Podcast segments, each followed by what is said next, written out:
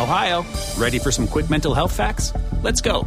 Nearly 2 million Ohioans live with a mental health condition. In the U.S., more than 50% of people will be diagnosed with a mental illness in their lifetime. Depression is a leading cause of disability worldwide. So, why are some of us still stigmatizing people living with a mental health condition when we know all of this? Let's listen to the facts and beat the stigma. Ohio, challenge what you know about mental health at beatthestigma.org.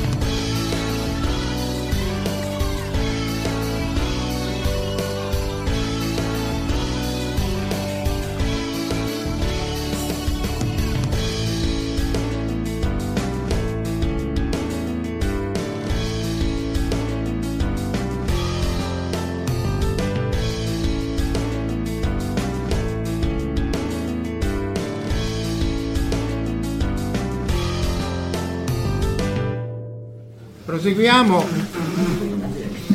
con eh, Gabriele Rizzo, lui eh, si è laureato in questa università, ha anche recentemente preso il dottorato in, in, fisica su una tesi anche lì eh, tra la fisica teorica Bucherini in 5 dimensioni, che magari un altro giorno ci racconti anche quella versione lì, però appunto lavora eh, presso eh, Leonardo che è una delle più grandi ditte aerospaziali e quindi eh, ho chiesto cortesemente di fare un intervento appunto sulle eh, ricadute e come poi eh, appunto immaginare la prospettiva strategica della tecnologia aerospaziale, cioè su come si, eh, il mondo della ricerca contribuisce poi a far proseguire a procedere le implementazioni tecnologiche e il, a migliorare in sostanza la, il benessere della società. Quindi grazie eh, Gabriele, a Stefano Fili che è qua sul nostro canale. Sì, sì. Eh, Questa la, la trappola continua. Buongiorno. Eh, in, in, questo intervento ehm, il, mi, mi ponevo di farvi, di trasmettervi quale sia l'importanza dell'immaginario, quindi della fantascienza, del guardare molto in avanti, dove c'è una grande incertezza e delle grandi possibilità, per il mondo della difesa e della tecnologia aerospaziale più, eh, più nel dettaglio. Questo comincia... Sì. Comincia già nella seconda guerra mondiale, perché mai così tanti dovettero così tanto a così pochi, dice Churchill nel 1940, quando la Royal Air Force vince la battaglia d'Inghilterra, che era essenzialmente l'invasione tedesca della, uh, della punta uh, sud, sud-est della Gran Bretagna. Ma Churchill già nel 1909 aveva capito l'importanza dello strumento aerospaziale. Quindi l'importanza del, del, dominio della terza dimensione che già il nostro Giulio II teorizzava nella dottrina militare. E quindi nel 1909 Churchill riconosce quello che succede con Wright e capisce l'importanza di quel seme, di quel presente nelle possibilità future. E allo stesso tempo, eh, durante la crisi degli anni venti, Churchill continua a supportare questa, questa spesa e questo sforzo nello strumento aerospaziale, giustificandolo con una serie di possibilità che lo strumento aerospaziale può dare. Per esempio, lo spostare persone da una parte all'altra, che è la base del concetto dello dello Strategic Airlift, che in, in teatro operativo, cioè nel campo di battaglia, viene usata così tanto. Il, la lungimiranza, la, la prospettiva che Churchill vede è mirabile, perché già 30 anni prima Churchill capisce l'importanza di una tecnologia che attiene all'aerospazio, tanto da, dal fatto che sarà determinante 31 anni dopo. Ci sono una serie di situazioni però che poi eh, depongono Churchill dall'essere ministro dell'aria durante, eh, durante gli, anni 20, gli anni 20, in particolare nel 21, per cui tutto questo sforzo che lui stava cercando di istituzionalizzare va, viene a decadere. Ed è soltanto grazie a uno sforzo tipicamente anglosassone, lacrime e sangue, che poi la, la Royal Air Force del 39 è in grado di essere abbastanza pronta da sostenere nel 40 l'attacco dei tedeschi. E questo perché in generale l'immaginare il futuro è qualcosa che deve essere parte di una collettività, deve essere parte di uno sforzo del paese e non soltanto di una persona. Allora vi racconto anche la storia però di un gruppo di persone riguardo alla, alla prospettiva. Nel 1880, in, negli Stati Uniti, in particolare a New York, il modo principale per muoversi era il tram a cavalli. Con il tram a cavalli si facevano 35 milioni di tratti all'anno, sono una quantità incredibile. Ora però c'è un problema, che il tram è a cavalli e quindi avevamo, avevano anche una quantità di equini e di tutto ciò che producevano veramente importante. Importante al punto che per le strade c'erano 45.000 tonnellate di letame al mese. Il problema era talmente pazzesco e soverchiante che nel 1898 c'è stata la prima conferenza globale di pianificatori urbani. Il tema principale era il problema del letame dei, dei tram a cavalli. E quella era una conferenza che doveva durare una settimana e i partecipanti la chiusero soltanto dopo tre giorni nell'impossibilità di portare una soluzione a questo problema drammatico. In che modo hanno fallito spettacolarmente? nel mancare di immaginare un futuro senza cavalli. Nel 1904 Henry Ford inventa la modello T, nel 1912 questo immaginario distopico di letame sparisce. Quello che voglio dire quindi è che è assolutamente fondamentale essere in grado di immaginare l'inimmaginabile di guardare al futuro in una grande varietà di modi diversi. Il futuro infatti non esiste in una sola guisa, ma in numerose, ed è per questo che parliamo di futuri, e in particolare di studio dei futuri, e non di previsione del futuro, quando parliamo del mondo della difesa. Più nel dettaglio, il primo strumento principale che usiamo nei, nei gruppi di futuristi della difesa è il cono dei futuri che moltissimi in questa platea riconosceranno come essere una bellissima derivazione del cono luce. Nel cono dei futuri il, lo scenario iniziale propone questa divergenza in tantissime possibilità in diversi sottoinsiemi quasi concentrici. Abbiamo allora i futuri possibili, i futuri probabili, plausibili, il futuro probabile, che è essenzialmente la prosecuzione di oggi portata nel, nel termine del, del cono dei futuri, e il futuro preferibile, ovvero lo scenario che noi vogliamo che sia realizzato. Notate bene che però non è sufficiente guardare soltanto la la base in fondo del cono. Perché per poter capire dove vogliamo andare, abbiamo bisogno di riuscire a campionare questa, questa superficie in fondo con tanti scenari, con tanti possibili futuri. E questo perché? Perché dobbiamo, non possiamo prevedere, ma dobbiamo cercare di immaginare. Nel, nell'attività chiamata scoping, che è quella di illuminare la maggior quantità del, dei futuri possibili e delle traiettorie con cui ci arriviamo, il nostro impegno è quello di produrre degli scenari. Questo è quello che fanno diciamo, i, futuristi, i futuristi britannici in particolare.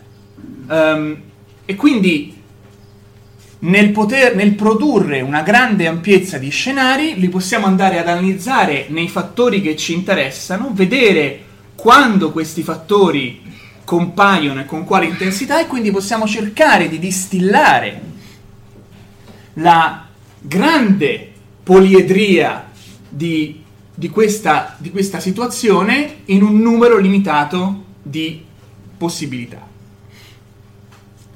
Un esempio concreto dell'utilizzo del cono dei futuri è fatto dai nostri colleghi tedeschi. E voglio farvi notare due cose in questa slide.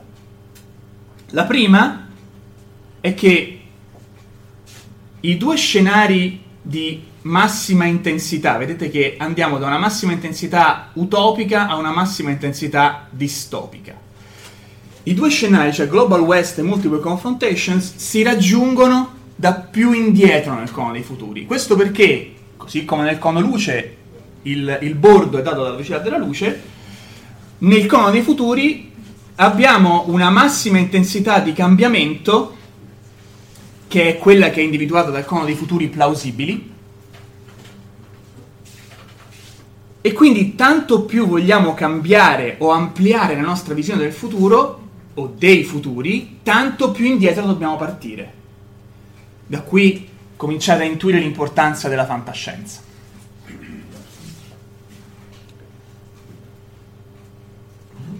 Inoltre, vedete che gli scenari, lo scenario di multiple confrontation si raggiunge in due modi diversi, o passando da questa traiettoria o passando da questa. Quindi questo ci fa capire che non è soltanto importante conoscere o illuminare la, la, base, quindi il futuro del cono dei futuri, ma è importante anche capire come il, un singolo scenario evolve verso uno scenario finale. Perché in questi punti qui ci so, avvengono delle biforcazioni importanti che noi quindi dobbiamo individuare per poter riuscire a prendere decisioni sufficientemente in anticipo la moltiplicazione degli, degli scenari e delle traiettorie con cui ci si arrivano è, con cui ci si arriva, è il cuore del passaggio da uno scenario complicato a uno scenario complesso.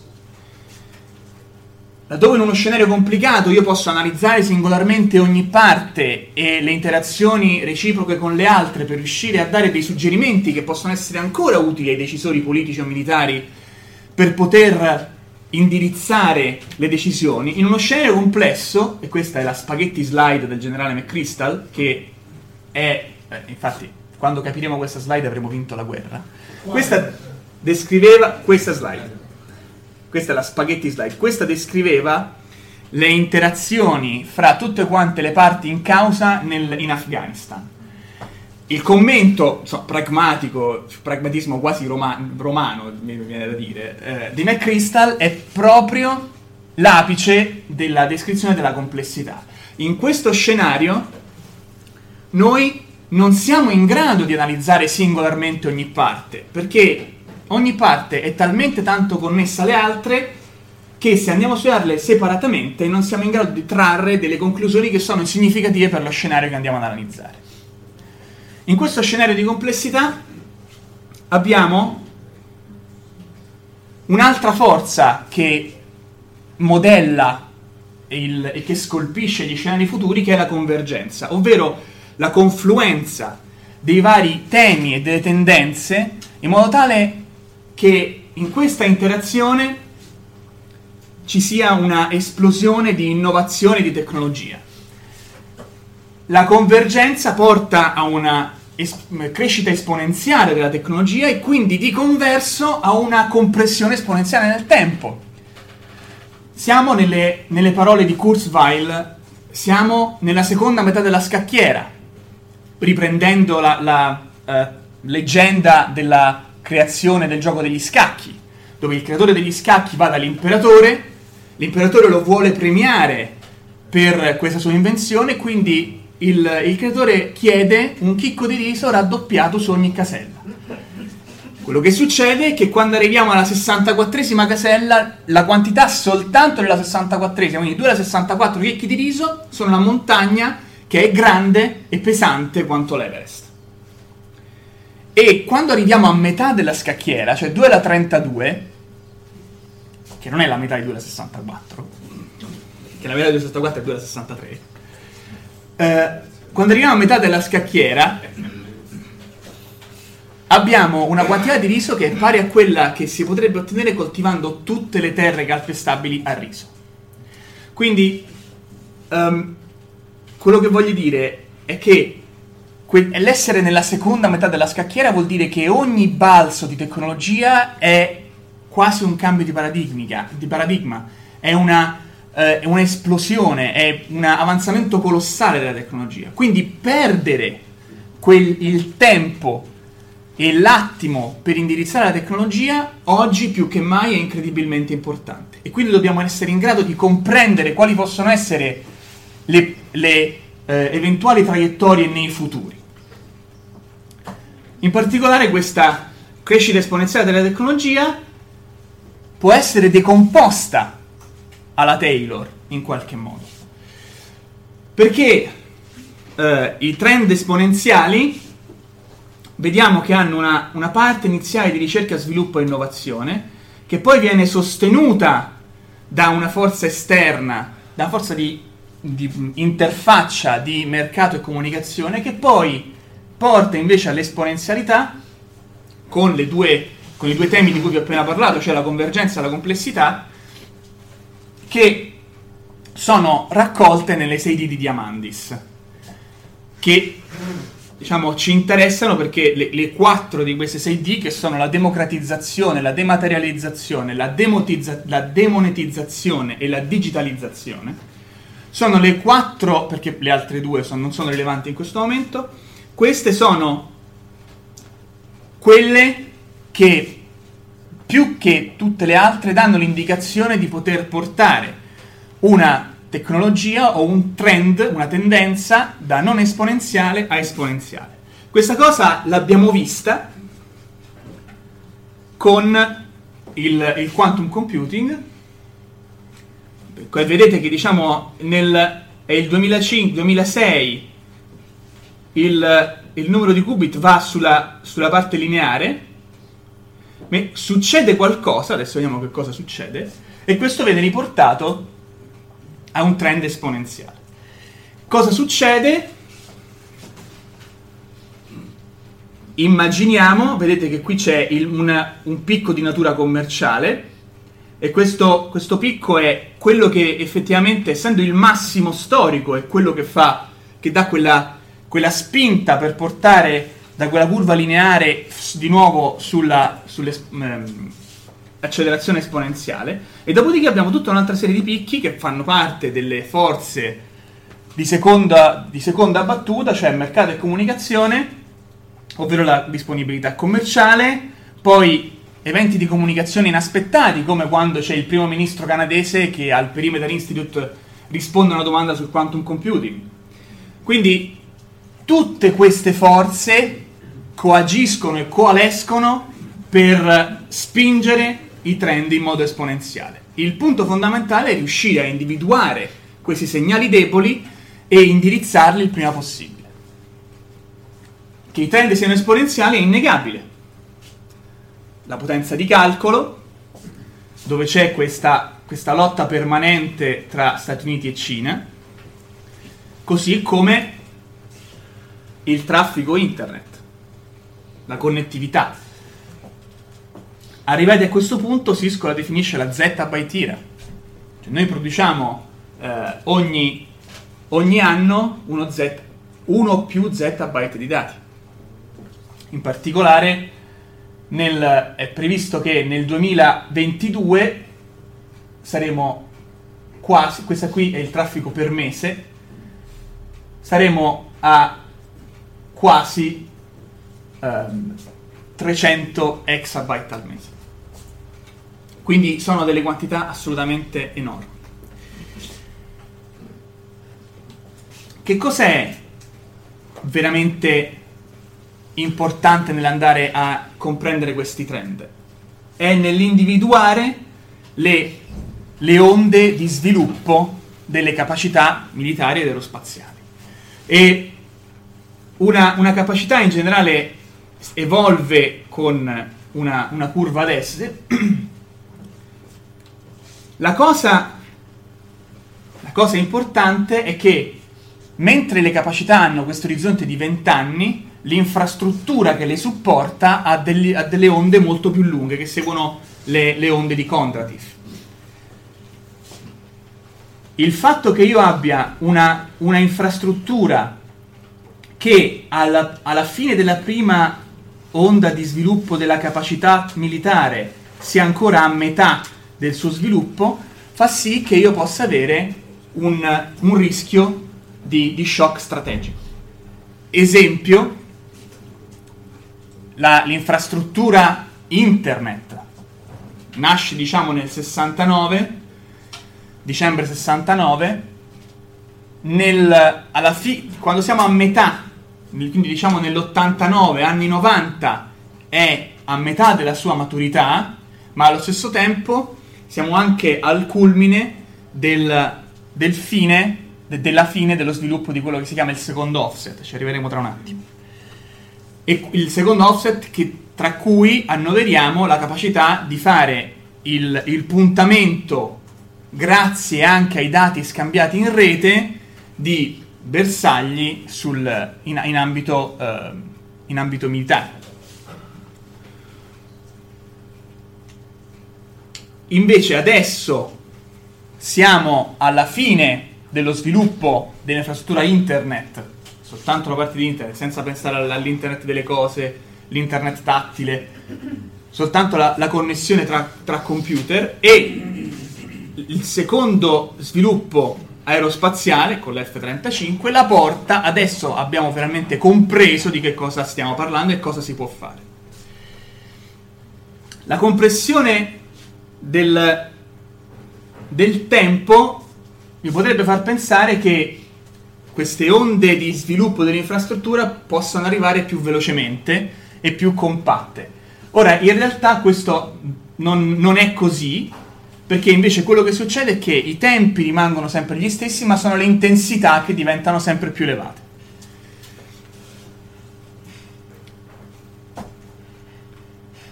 Usiamo delle, delle tecniche per riuscire a cercare di distillare delle, eh, delle scelte, delle decisioni per eh, alla fine il livello politico e il livello strategico, eh, che si articolano nel riuscire anche a immaginare il modo in cui ogni tecnologia modifica lo stato sociale e il modo in cui lo stato sociale modifica la tecnologia.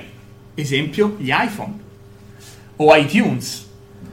Quando iTunes ha cambiato radicalmente il, l'industria della musica, quando nessuno se lo aspettava, quando tutti quanti guardavamo ai CD, in, la, la presenza di un oggetto che mi faceva fruire, quindi non soltanto la tecnologia, ma il modo in cui la tecnologia ha interagito con la società ha fatto sì che la società interagisse con la tecnologia e cambiasse la traiettoria su cui questa tecnologia giaceva.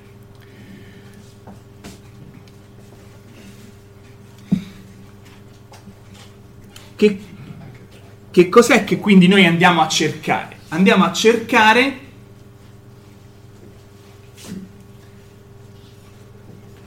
l'offset, ovvero cerchiamo nella, nel guardare al futuro una capacità o un numero di capacità che ci possano dare il vantaggio strategico rendendo l'opposizione ehm, non rilevante. In che modo si fa solitamente?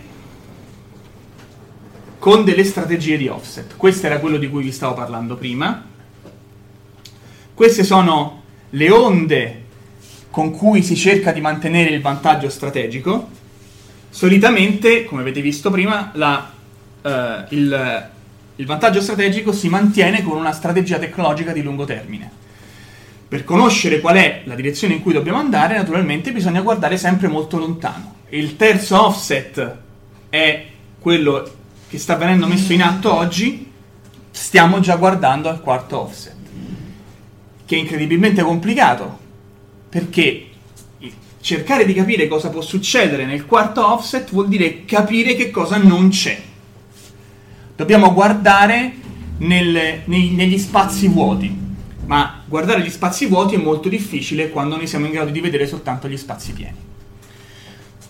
La tassonomia Brine, che è questa che vedete qui, è stata pensata nel 2014 eh, dal Dipartimento della Difesa, da Lingual Terzo, eh, per identificare le aree che erano di convergenza e che potevano eh, portare una grande, eh, una grande dirompenza dell'innovazione ma allo stesso tempo capire quali tendenze non sono esponenziali per renderle esponenziali fa parte del quarto offset. La creazione di conoscenza non è esponenziale. Questo è archive, è archive. Per cui nel momento di essere in grado di rendere esponenziale la creazione di conoscenza fa parte di, un potenziale, di una potenziale capacità di quarto offset. In realtà poi abbiamo anche altri tipi di, uh, di spinta in avanti, dove il quarto offset che mira al 2040-2050 in quella che chiamiamo la imagination age, ovvure, ov- ovvero quel, quel, momento storico in cui tutta la conoscenza è a disposizione di tutti quanti e quindi il vero cambiamento consiste nella creatività con cui noi poniamo domande. Nel momento in cui siamo in grado di sapere tutto, in che modo utilizziamo questo, questa eh, onniscienza? E quindi la creatività nel porre domande, l'ingegno, la novità fa- è il cuore di quest'era dell'immaginazione. Nell'Imagination Age immaginiamo, immaginiamo una serie di temi che ci possono dare il vantaggio, e questo è il Quantum 4.0 è un modo eh, militare per dire eh, l'infrastruttura, il, il, connettere computer quantistici e utilizzare correlazioni super quantistiche, ovvero eh, la, la, possibilità di utilizzare un entanglement modificato che è più non locale della meccanica quantistica, quelle che si chiamano eh, oracoli di Pupesco-Rorlich. Um, forze energeticamente neutre sono le, delle forze che sono in grado di essere parte dell'ambiente e non operare nell'ambiente. L'intelligenza, di, l'intelligenza centaurica è quella unione di uomo e macchina da un punto di vista cognitivo, quindi la nostra capacità di utilizzare la macchina in un modo che lo comprende pienamente. Non pensate che sia soltanto una così, una cosa così avanti. Già voi stessi quando utilizzate Google Maps siete centauri. Perché se conoscete Google Maps abbastanza, andate in un posto che conoscete, uh, di cui avete dimestichezza, voi chiedete a Google delle cose diverse da quelle che chiedereste normalmente. Siete in grado di modificare la vostra richiesta interpretando le capacità della macchina e nel momento in cui la macchina sarà in grado di modificare la sua risposta in grado alle nostre, saremo dei centauri dove la forza è data dalla macchina, la forza, l'abilità, l'analisi è data dalla macchina e la direzione, l'etica, la creatività sono date dall'uomo. L'uomo è sempre alla guida, ma per poter rimanere alla guida si deve ibridare con la macchina. L'antifragilità è la capacità di un sistema di essere in grado di crescere grazie agli impatti e allo stress, piuttosto soltanto che resisterne. Una capacità esibita dai sistemi complessi, come i muscoli, e quindi noi dobbiamo abbracciare la nostra complessità per poter stare ancora avanti. La tecnologia, il femtometro, la, la costruzione atomica dei materiali come lo vogliamo, la essere, portare dentro il corpo la rete, la biologia sintetica, la costruzione di organismi come, come dove li vogliamo, l'etica codificata in un modo algebrico, in modo tale da poter essere certi che l'intelligenza artificiale rispetti i, i mandati e gli standard della società come la intendiamo attualmente. Questi sono tutti quanti temi che saranno rilevanti in un contesto di hyperwar, ovvero di situazione in cui le decisioni saranno prese talmente velocemente da, re- da essere rese istantanee, la, mi- la militarizzazione dell'intelligenza artificiale. Che cosa vediamo? Uno degli altri sforzi che abbiamo fatto in questo, in questo ambito è stato il, il workshop con la Space Force e che diciamo, tra le poche cose che si possono divulgare c'è un, un insieme dei futuri possibili che immaginiamo per lo spazio. E allora, esattamente come vi ho fatto vedere all'inizio, con quella tabella dove c'erano tutti i futuri e tutti gli scenari e poi i fattori, nel poter creare tanti scenari e analizzare i fattori che sono in questi scenari, per esempio la leadership alleata, in questa analisi, dicevo, si rende evidente la necessità di essere sempre davanti nella space race che veniva accennata questa mattina durante la presentazione del collega dell'ASI. E quindi siamo in una nuova, siamo una, in una guerra fredda spaziale, lo siamo, innegabilmente. Dovremo, eh, la, l'orbita della Luna sarà particolarmente importante per le caratteristiche che esibisce Un'altra, un'altra e siamo alla penultima, que- numerose di queste cose sono pubblicamente disponibili. In, in, dei documenti militari, che sono la Strategic Foresight Analysis e il Framework for Future Alliance Operations, ovvero come immaginiamo il futuro e quali sono le implicazioni per le forze armate future delle, e dell'esistere in questo futuro, ma anche documenti civili, ovvero il, il, piano 2050 per l'aerospazio e la, ehm, l'agenda per l'innovazione, la ricer- l'agenda strategica per la ricerca e l'innovazione del Consiglio aeronautico, per, del Consiglio eh, europeo per la ricerca aeronautica. Tutti pubblicamente disponibili.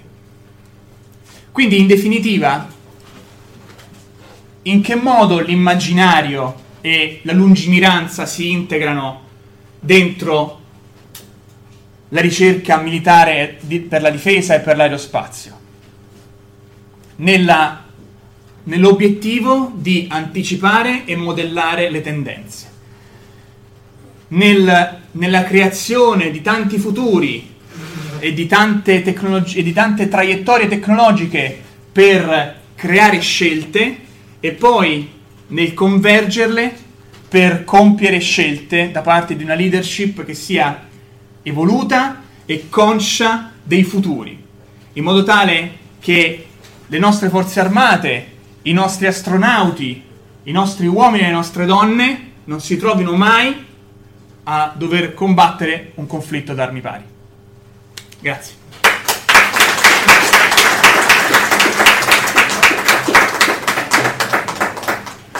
Ringrazio Gabriele anche perché ha toccato anche gli aspetti di difesa e aspetti appunto non dell'esplorazione del contesto pacifico che sono eh, dominanti sicuramente nell'economia della, della, del pianeta e poi anche appunto in un'esplorazione spaziale c'è un trattato, ecco magari la prima domanda la faccio io, c'è un trattato per cui al momento non sono permesse armi nello spazio. L'Outer Space Treaty ehm, ti, ti, diciamo, ha, a parte il fatto che non è firmato da tutte quante le nazioni, per esempio non è firmato dagli Stati Uniti. Eh, no, no, no, perché? Però, Auder non lo so, però con, con l'Unione Sovietica non, il trattato non, è che non ci sono armi nello spazio. um, ci sono, ci sono due, due, trattati, ce n'è uno che riguarda appunto l'alta atmosfera e, e la, la, stratosfera che appunto impedisce la, la proliferazione di um, militarizzare lo spazio intorno alla Terra, ma poi c'è il trattato dello spazio esterno che diciamo mira a dare una, un'interpretazione più alla Federazione Unita dei Pianeti, che sarebbe una cosa molto figa, però eh, non, è, non, è, stato firmato dalla maggior parte degli, degli stati mondiali. E quindi se per esempio cioè, si faceva riferimento sempre nel primo eh, seminario della mattina al, eh, all'andare a, a attaccare gli, eh, gli, asteroidi, ci sono delle, dei report di dominio pubblico che fanno vedere come il primo triliardario della storia sarà sicuramente qualcuno che fa asteroid mining. Perché in un asteroide ci sono talmente delle, delle quantità talmente elevate di metalli preziosi e eh, utili anche all'industria terrestre che so, eh, quelli sono la nuova miniera, sono la nuova corsa all'oro del Klondike, la zio Paperone. Infatti c'è una, una, c'è una, storia di Paperone in cui fanno una corsa all'oro nello spazio, proprio per andare a prendere la Barça. Esatto, Barça anni 40. Altre domande? Ce n'ho io una, io ho una domanda che, alla quale forse la slide 25 ha risposto almeno parzialmente, cioè mi stavo chiedendo tutto questo schema di scenari e possibili strategie, come dove si collocavano, come si collocano la robotica e l'intelligenza artificiale. La robotica e l'intelligenza Credo che ci siano almeno due canelli nelle quali possono rientrarci, cioè la Center Intelligence e la Synthetic Biology. La, attenzione perché la robotica e l'intelligenza artificiale sono cose del terzo offset. Quindi sono cose su cui noi stiamo lavorando oggi eh, come abbiamo visto, i cicli di sviluppo delle capacità militari in particolare sono cicli ventennali. Quindi, e ancora, diciamo, ci sono due scuole di pensiero, una che dice che in realtà questi cicli ventennali li potremmo ridurre a 5 anni perché abbiamo nuove capacità, nuove possibilità, e poi c'è la scuola di pensiero che io personalmente seguo che dice che 9 donne in un mese non fanno un bambino. Quindi per cui ci sono delle capacità che hanno bisogno di una certa maturazione, serve un certo tempo per farle, perché ci sono certe, certi tempi che non possono essere parallelizzati. Quindi quello che succede che, dal mio punto di vista, diciamo dal filone di ricerca uh, a cui appartengo, che um, le capacità militari avranno dei picchi, seguendo questo, questo, questo grafico qualitativo, è che queste, questi picchi saranno sempre più alti, ma questa estensione temporale non potrà essere compressa più di tanto, invece di 20 potrebbero essere 15, um, ehm, ma comunque un tempo consistente. E questo si ricollega anche al discorso delle onde di Kondratiev, cioè il, le, le, capacità che delle, degli, dei cambi di paradigma dell'infrastruttura possono portare non li portano in tempi ristretti, non, non possiamo comprimere tutti i tempi per cui c'è, c'è una eh, compressione esponenziale del tempo, ma per quello che riguarda diciamo, la derivata di questa curva qui. Quindi questa, questa curva va in alto molto velocemente, quindi se vogliamo essere in battuta per poterla cavalcare, la finestra temporale per prenderla è molto stretta. Ma alla fine non possiamo comprimere l'intera capacità, perché in, in realtà eh, la, la complessità torniamo al punto di prima, dei sistemi e delle tecnologie che vado a mettere in campo è esponenzialmente crescente. Quindi fa esplodere questo picco, ma mi impedisce di comprimere la scissa. Quindi anche la spesa militare prevedete che cresca nei prossimi anni? Questo dipende, diciamo, dipende dai, dai decisori politici. Eh, diciamo, io ho un. Posso, posso, darti un. Tu lo speri perché lavori per Leonardo? no, no, no, io, io, lo spero perché. Io lo spero perché eh, un esempio che, per esempio, fa il generale Hickman, che è il, il, responsabile della pianificazione militare della Nato, è che noi usiamo le armi nucleari tutti i giorni, nel non usarle. Quindi il fatto che noi siamo in pace dipende dal fatto che prepariamo si vis pacem parabellum. Ok, Vegezio c'è mai stato un momento in cui non è cresciuta la spesa militare? No, questo storicamente non so come, come Eh, do, aspetta, soltanto un commento sempre su questa cosa. In realtà è che eh, nel 1900, insomma, alla fine degli anni 70, per andare sulla Luna, gli, sta- gli, Stati Uniti hanno speso 50 miliardi di dollari, che era l'equivalente del 4% del PIL. Pianificano di spendere nel 2024 50 miliardi di dollari. Quindi a, a 50 anni di distanza eh, le capacità sono cresciute. Questa è come se la vende la NASA. Le capacità sono cresciute talmente tanto che in realtà riusciamo a mandare persone sulla Luna con la stessa spesa.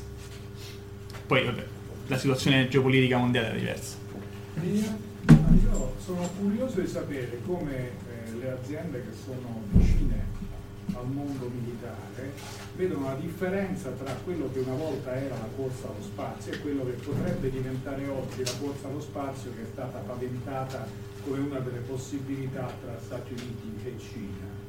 Una volta c'erano due blocchi e tra i due blocchi non passava un capello a meno di tutte le cose segrete che poi ogni tanto andiamo a leggere.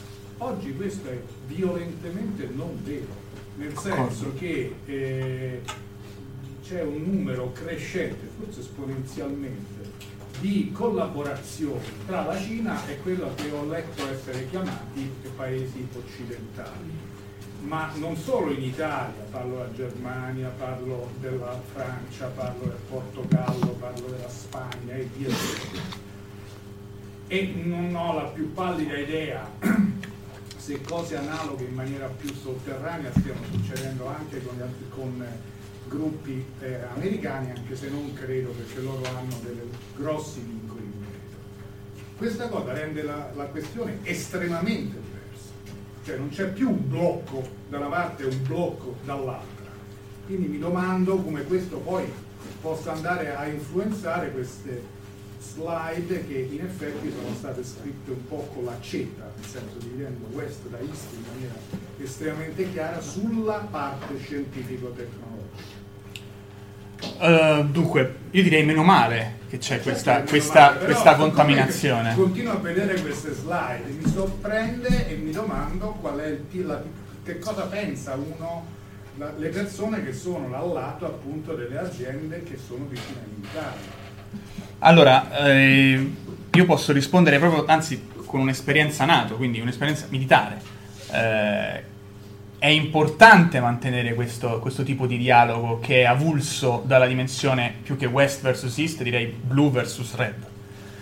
Um, perché quando le situazioni ci, ci sono cioè, eh, forze alleate e, oppone, e, opposizione, quindi a, a più ampiamente, eh, diciamo, eh, non, non, necessariamente la, la Cina o, o, la Russia, ma qualsiasi altro tipo di, eh, di opposizione. Um, Dicevo, quello che voglio dire è che nel momento in cui ci sono delle tensioni in un certo ambito è importante poter mantenere il dialogo su altri piani. Il fatto che, nonostante le varie tensioni sulla Stazione Spaziale Internazionale, ci siano sempre astronauti di tutte quante le nazionalità, tranne che cinesi, però russi sì, anzi, le, la Russia è una parte è molto importante della capacità spaziale eh, della, della, comunità scientifica.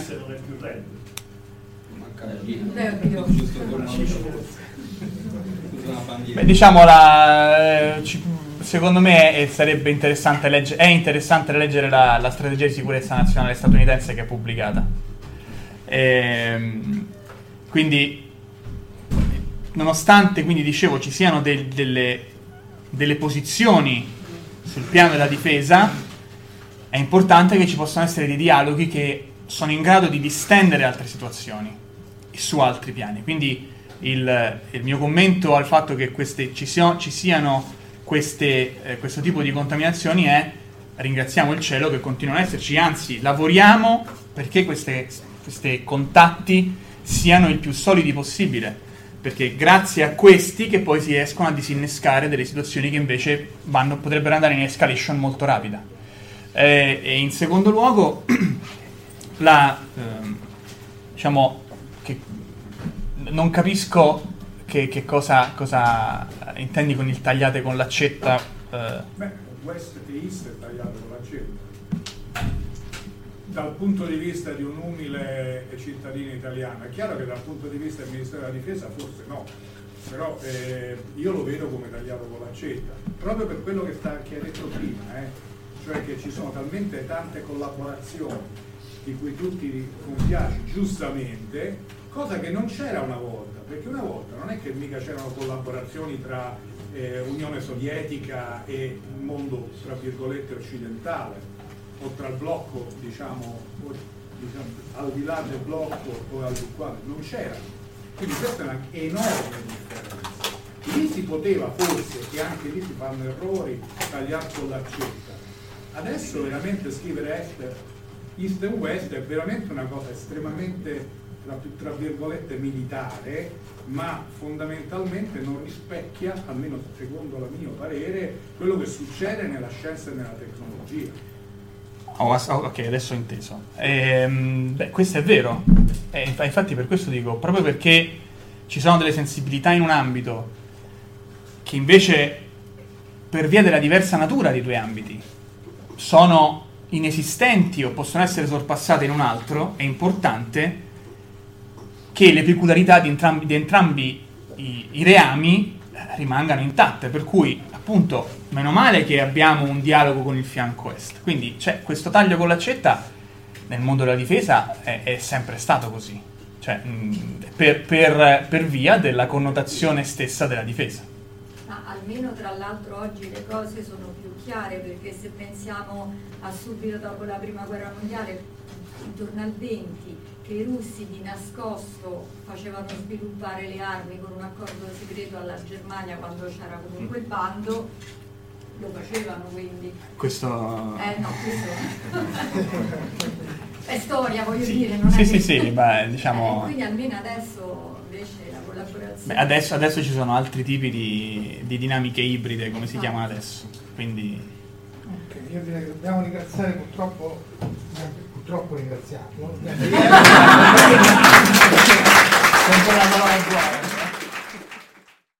Avete ascoltato Fantascientificast, podcast di fantascienza e cronache della galassia, da un'idea di Paolo Bianchi e Omar Serafiti, con il contributo cibernetico del Cylon Prof Massimo De Santo. Potete seguirci ed interagire con noi sul nostro sito fantascientificast.it, su Facebook alla pagina Fantascientificast su Twitter sul profilo at fantascicast, sul nostro canale Telegram t.me slash fantascientificast, sulla nostra community Telegram t.me slash fsccommunity. Se siete particolarmente timidi, potete utilizzare la vecchia, cara e affidabile posta elettronica, scrivendoci all'indirizzo redazione at fantascientificas.it.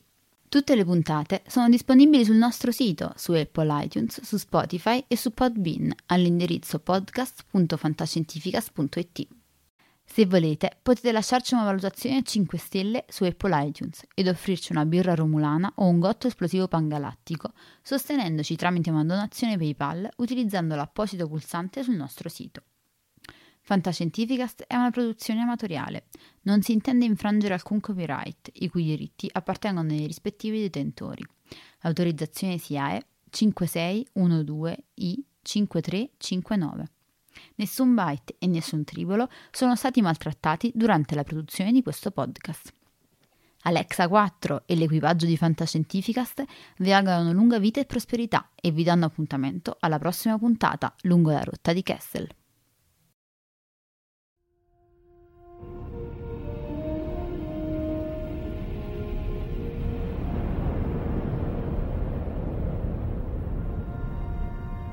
Certo che hanno una gran bella nave. E hanno un capitano ancora più grande. Allora è finita a quanto pare. Io dico che sarebbe il caso che ci muovessimo anche noi. Capitano, ho appena ricevuto un ordine dal comando. Dobbiamo tornare alla base immediatamente. Cambiano equipaggio.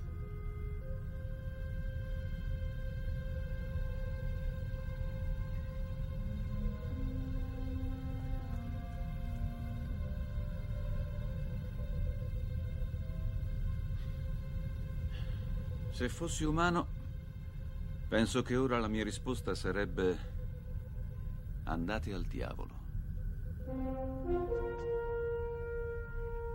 Se fossi umano. Che rotta, capitano?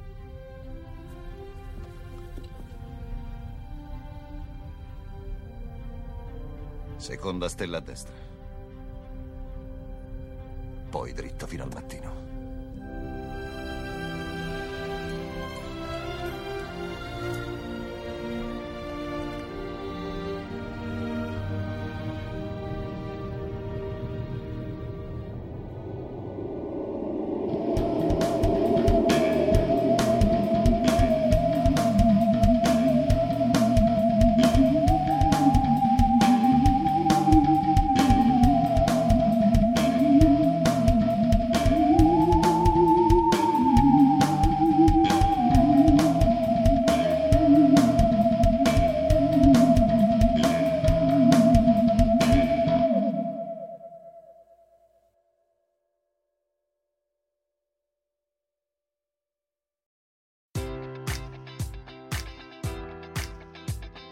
Enjoy all your favorite sports like never before at BetMGM. Sign up using code Buckeye and receive up to $1,500 back in bonus bets if you don't win your first bet. When you register with BetMGM, you'll get instant access to a variety of parlay selection features, live betting options, and the best daily promotions in the business. And with BetMGM at your fingertips, every play and every game matters more than ever. Place your money line prop, or parlay bets with the king of sportsbooks today. Sign up using code Buckeye and receive up to $1,500 back in bonus bets if you don't win your first bet. BetMGM and GameSense remind you to play responsibly. 21 plus and present in Ohio, subject to eligibility requirements. Rewards are non withdrawable bonus bets that expire in seven days. Gambling problem? Call 1 800 Gambler in partnership with MGM Northfield Park.